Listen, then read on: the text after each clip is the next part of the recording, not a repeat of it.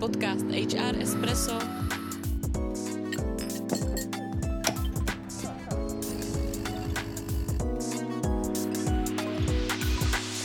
Vaše pravidelná dávka informací ze světa personalistiky. Ahoj, tady Iva a Tereza, posloucháte HR Espresso, podcast zabývající se tématikou zaměstnanců a vším, co s nimi souvisí. Dneska na téma home office. Naším hostem je Hanka Wu, naše kolegyně z Human Capital Advisory. Hani, dneska na téma home office. Home office byl nejčastěji skloňovaný slovní spojení uh, během pandemie.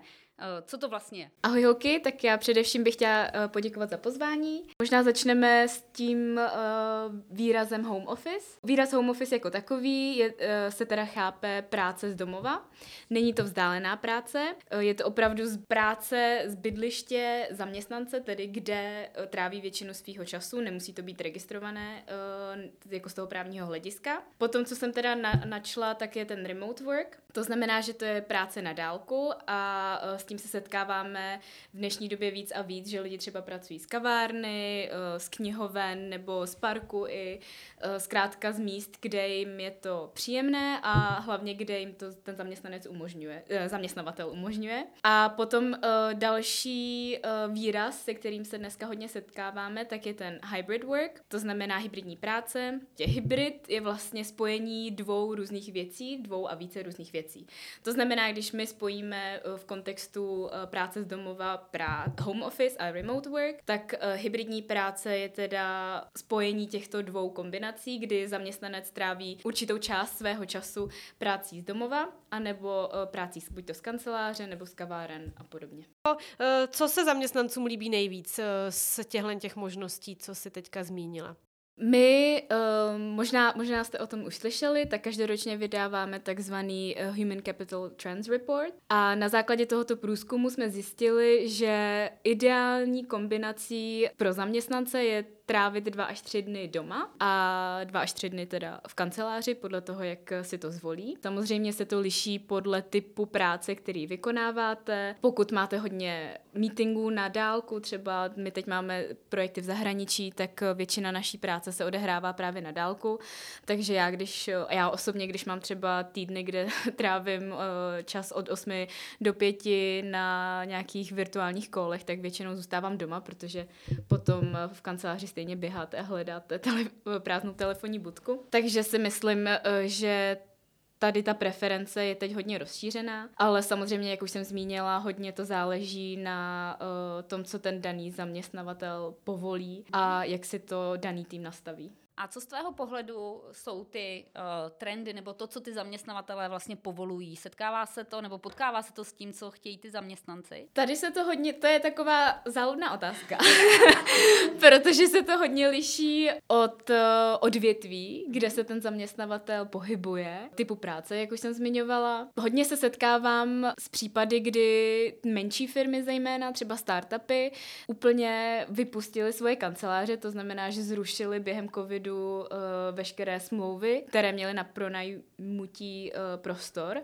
a ty zaměstnanci pracují od sebe z obýváku a mají to dokonce nastavené i tak, že se střídavě uh, setkávají u sebe doma, což mi přijde takový hodně velký extrém, ale stává se to. A naopak uh, jsou firmy, které jsou hodně zajeté, kde ta firmní kultura je opravdu silná a zakládají si na tom uh, osobním uh, kontaktu a tam naopak ti manažeři nebo vedoucí týmů zase chtějí, aby ty zaměstnanci chodili zpátky do kanceláře, aby tam trávili většinu svého času, to znamená těch čtyři až pět dnů. Teď, jak jsme se vrátili vlastně po té pandemii, tak hodně firm zjišťuje, že ten osobní kontakt je důležitý a ta firmní kultura, chceme nebo nechceme, tak se prostě tvr, uh, tvoří v kanceláři. My jsme minule v souvislosti s benefity tady slyšeli, že převážuje teďka ten individuální přístup eh, k těm zaměstnancům. Eh, vidíš tohle to i u home officeu? Když už se ptáš na takovou otázku, tak možná zabrouzdám eh, do té metodologie, kterou my vlastně používáme při nastavování home officeu. Ona je hodně intuitivní. Je založená na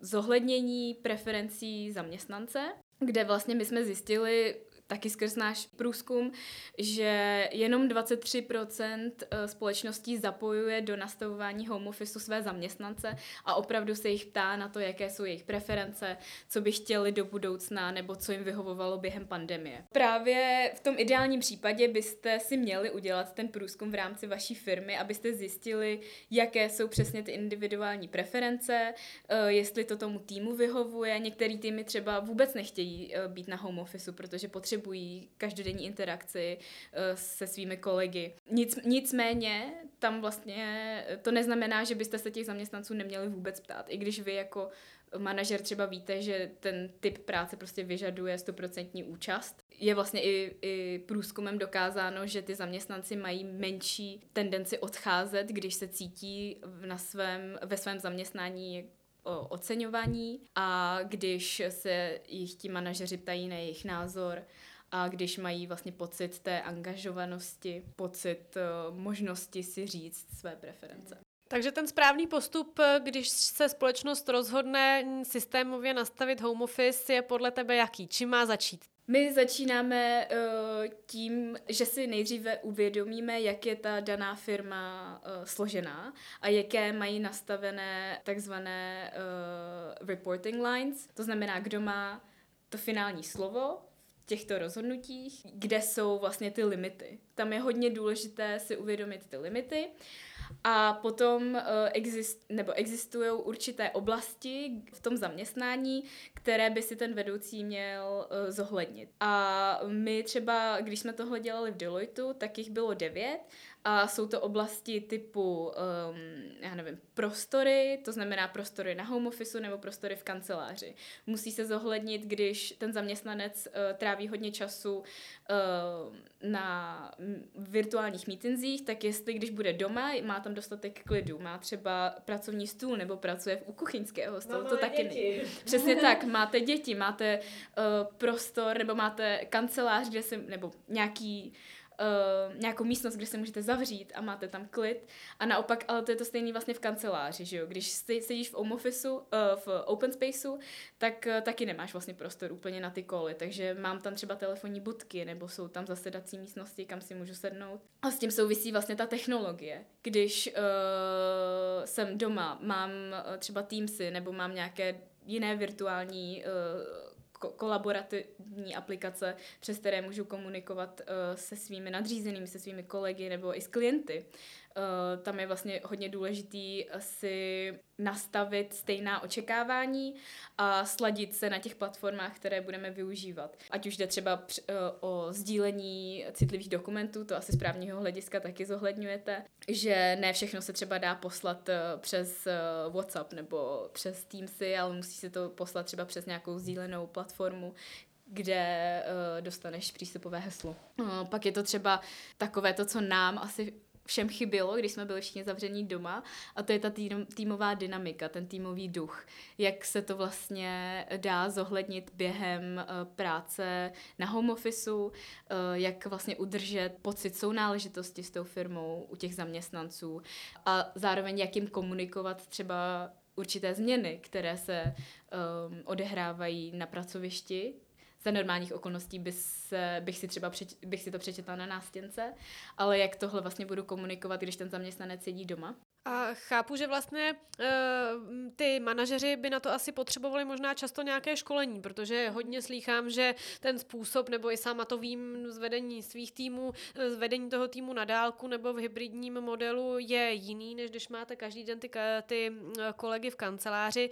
Myslíš si, Hanko, že se věnují firmy dost tomuhle problému a té otázce školení těch manažerů? Já si myslím, že spíš tohle často vyplývá z té dané situace a um, mnohdy se k tomu ti lidi už úplně nevracejí, protože si řeknou, hele, během covidu se nám podařilo úspěšně nastavit tohle a tohle, našli jsme kompromisy na tohle a tohle, tak, my, tak to tak nechme. Ale málo kdy si uvědomí, že vlastně tady ty věci, které uh, fungovaly během pandemie, nejsou úplně ta preference, jakým způsobem by se to nastavilo, kdyby tam ten prostor byl a kdyby chom k tomu nebyli nuceni. Jo, setkáváme se s tím, že ti manažeři po nás třeba chtějí uh, rady, jak vlastně proškolit ty své ředitele nebo manažery nebo vedoucí týmu ale není to zas tak časté, takže já to chápu tak, že vlastně hodně společností úspěšně, celkem úspěšně implementovalo home office v tom krizovém režimu pandemie. Tím trošku usnuli na vavřínech asi a mm, ponechávají to v tomto režimu i teďka mm. nadále, nebo některé jakoby v horším případě vlastně mm, omezují home office a chtějí naopak se vrátit k tomu původnímu režimu, mm. ale ty si zároveň říkala, že zaměstnanci uh, už home office poměrně jakoby očekávají, je to jeden z těch um, způsobů vlastně práce, který je žádaný. Mm-hmm. A asi bychom teda doporučovali, aby se společnosti teďka zamysleli nad tím jakoby nastavením toho home officeu do budoucna, které by nemělo být úplně kopírování toho, eh, co fungovalo za pandemie. Prostě něco, co bude udržitelné, trvalé a vlastně se stane běžnou součástí fungování té společnosti, protože jak už víme, tak eh, ta poptávka po hybridní práci už je vlastně normou. Už se nebavíme o ničem, co tady je momentálně a zmizí, už to tady prostě zůstane. Takže i ty firmy by vlastně ve svých strategiích měly uvažovat tímto směrem. Přesně. Že, tak. Uh, že uh, vlastně se setkáváme hodně s tím, že nám klienti říkají, hele, když my nabíráme nebo když uh, máme pohovory s kandidáty, tak uh, už to není uh, už to nejsou otázky typu nabízíte příspěvky na oběd, nebo máte v kanceláři ovoce, nebo čaje a, ka- a kávu, ale je to nabízíte home office, může pracovat doma určitý počet dní v týdnu. Tohle je určitě něco, na, na co by měly brát firmy ohled a určitě by se to nemělo zanedbat. A co jsou podle tebe tři nejdůležitější problémy, co vznikají při zavádění home office nebo věci, na které by si měly dát společnosti pozor? Základem nastavení home officeu z mého pohledu je opravdu ta zpětná vazba od uh, vlastních zaměstnanců. Protože když ta firma nastaví něco bez toho, aniž by se třeba zeptala, jak, to, jak se k tomu staví zaměstnanci, tak oni budou mít pocit, že je to další přikázání nebo je to další pravidlo, podle kterého by se měli řídit a vlastně nebudou znát uh, ten důvod, proč se to tak nastavilo. A s tím vlastně se pojí ta komunikace, protože když zaměstnanci teď jsou tak nějak jako všude možně, tak ta komunikace je hodně důležitá. Je uh, hodně důležité uh, využívat všechny komunikační kanály, který ten daný tým nebo ta daná firma má. Trošku přemýšlet jako out of the box, že e-mail už není jediný komunikační kanál v dnešní době, ale uh, využívat třeba i, já nevím, skupinu takzvaných ambasadorů, kteří jsou řadoví zaměstnanci, kteří s nima mají dobrý vztahy, kteří znají hodně lidí a přes které se třeba bude komunikovat, kaskádovat. A to třeba platí i u výrobních firm. Vidíš, to je zajímavá otázka. Co home office ve výrobních firmách? Tam to vlastně platí o to více, že jo? protože ti uh, za, zaměstnanci, kteří jsou ve výrobních firmách a uh, nemůžou vlastně jít na home office, tak uh, najednou tam nastává taková mezera nebo i nevraživost v určitých případech mezi zaměstnanci, kteří sedí na tom eh, ředitelství, dejme tomu, nebo zaměstnanci, kteří jsou na, v těch fabrikách a výrobnách. A tam je to zase o nastavení těch očekávání. Vlastně komunikovat z, tý, z toho ředitelství, že dobře, chápeme vaši potřebu a chápeme, že byste chtěli zůstat doma na určité aktivity, ale tohle vlastně je práce, kterou byste si vybrali. Tohle je vaše náplň práce a tam bohužel není možnost uh, být na home officeu. Pokud uh, ten home office opravdu požadujete, tak v tom případě si najít třeba jiný, jinou jako práci. Samozřejmě ten zaměstnavatel to takhle úplně říct nechce, ale uh, dá se to komunikovat uh, na základě uh, určitého job descriptionu nebo náplně práce vlastně, kterou jsem jako zmiňovala. No. Jak vlastně uspokojit obě ty strany? Jo, já třeba, uh, my víme, že uh, Škodovka, což je u nás eh, velká výrobní firma, tak využila pandemie k tomu, aby ti zaměstnanci, kteří by za normálních okolností byli na páse, tak když jsou doma, tak eh, to využili k, k jejich vzdělávání nebo k administrativním aktivitám, u kterých vlastně nemusí být přímo na tom pracovišti a které se dají vykonávat vzdáleně. Samozřejmě, když um, ta jejich náplň práce je hodně odborná, tak to vzdělávání je trošku náročnější, když se tam třeba musí ukazovat um, Eh, ty technické věci, dá se to. Mm, ten zaměstnavatel musí jenom chtít a musí uh, se s ním, musí se uh, o tomhle se svými zaměstnanci pobavit. Dá se to třeba udělat i formou, že ne na home officeu, ale že by mohli mít nějaké osobní volno, nebo se tam dají, tady vlastně platí ta individualizace, eh, že někdo, někomu nastala v rodině eh, situace, že musí se starat třeba o svého blízkého 24 hodin denně, tak v tom případě, pokud ten člověk je znalý, tak eh, se akorát přehodí na nějakou jinou pozici, kde má možnost být v té poradenské pozici například, anebo uh, tam může konf- pomáhat s konfiguracema a podobně a uh, prostě nebude už na tom pásu 24 hodin denně, ale bude doma se starat o svého uh, blízkého a bude vypomáhat té firmě v, jiné, v jiném rozmezí. Uh, Hanko, my děkujeme. Já moc děkuji za pozvání.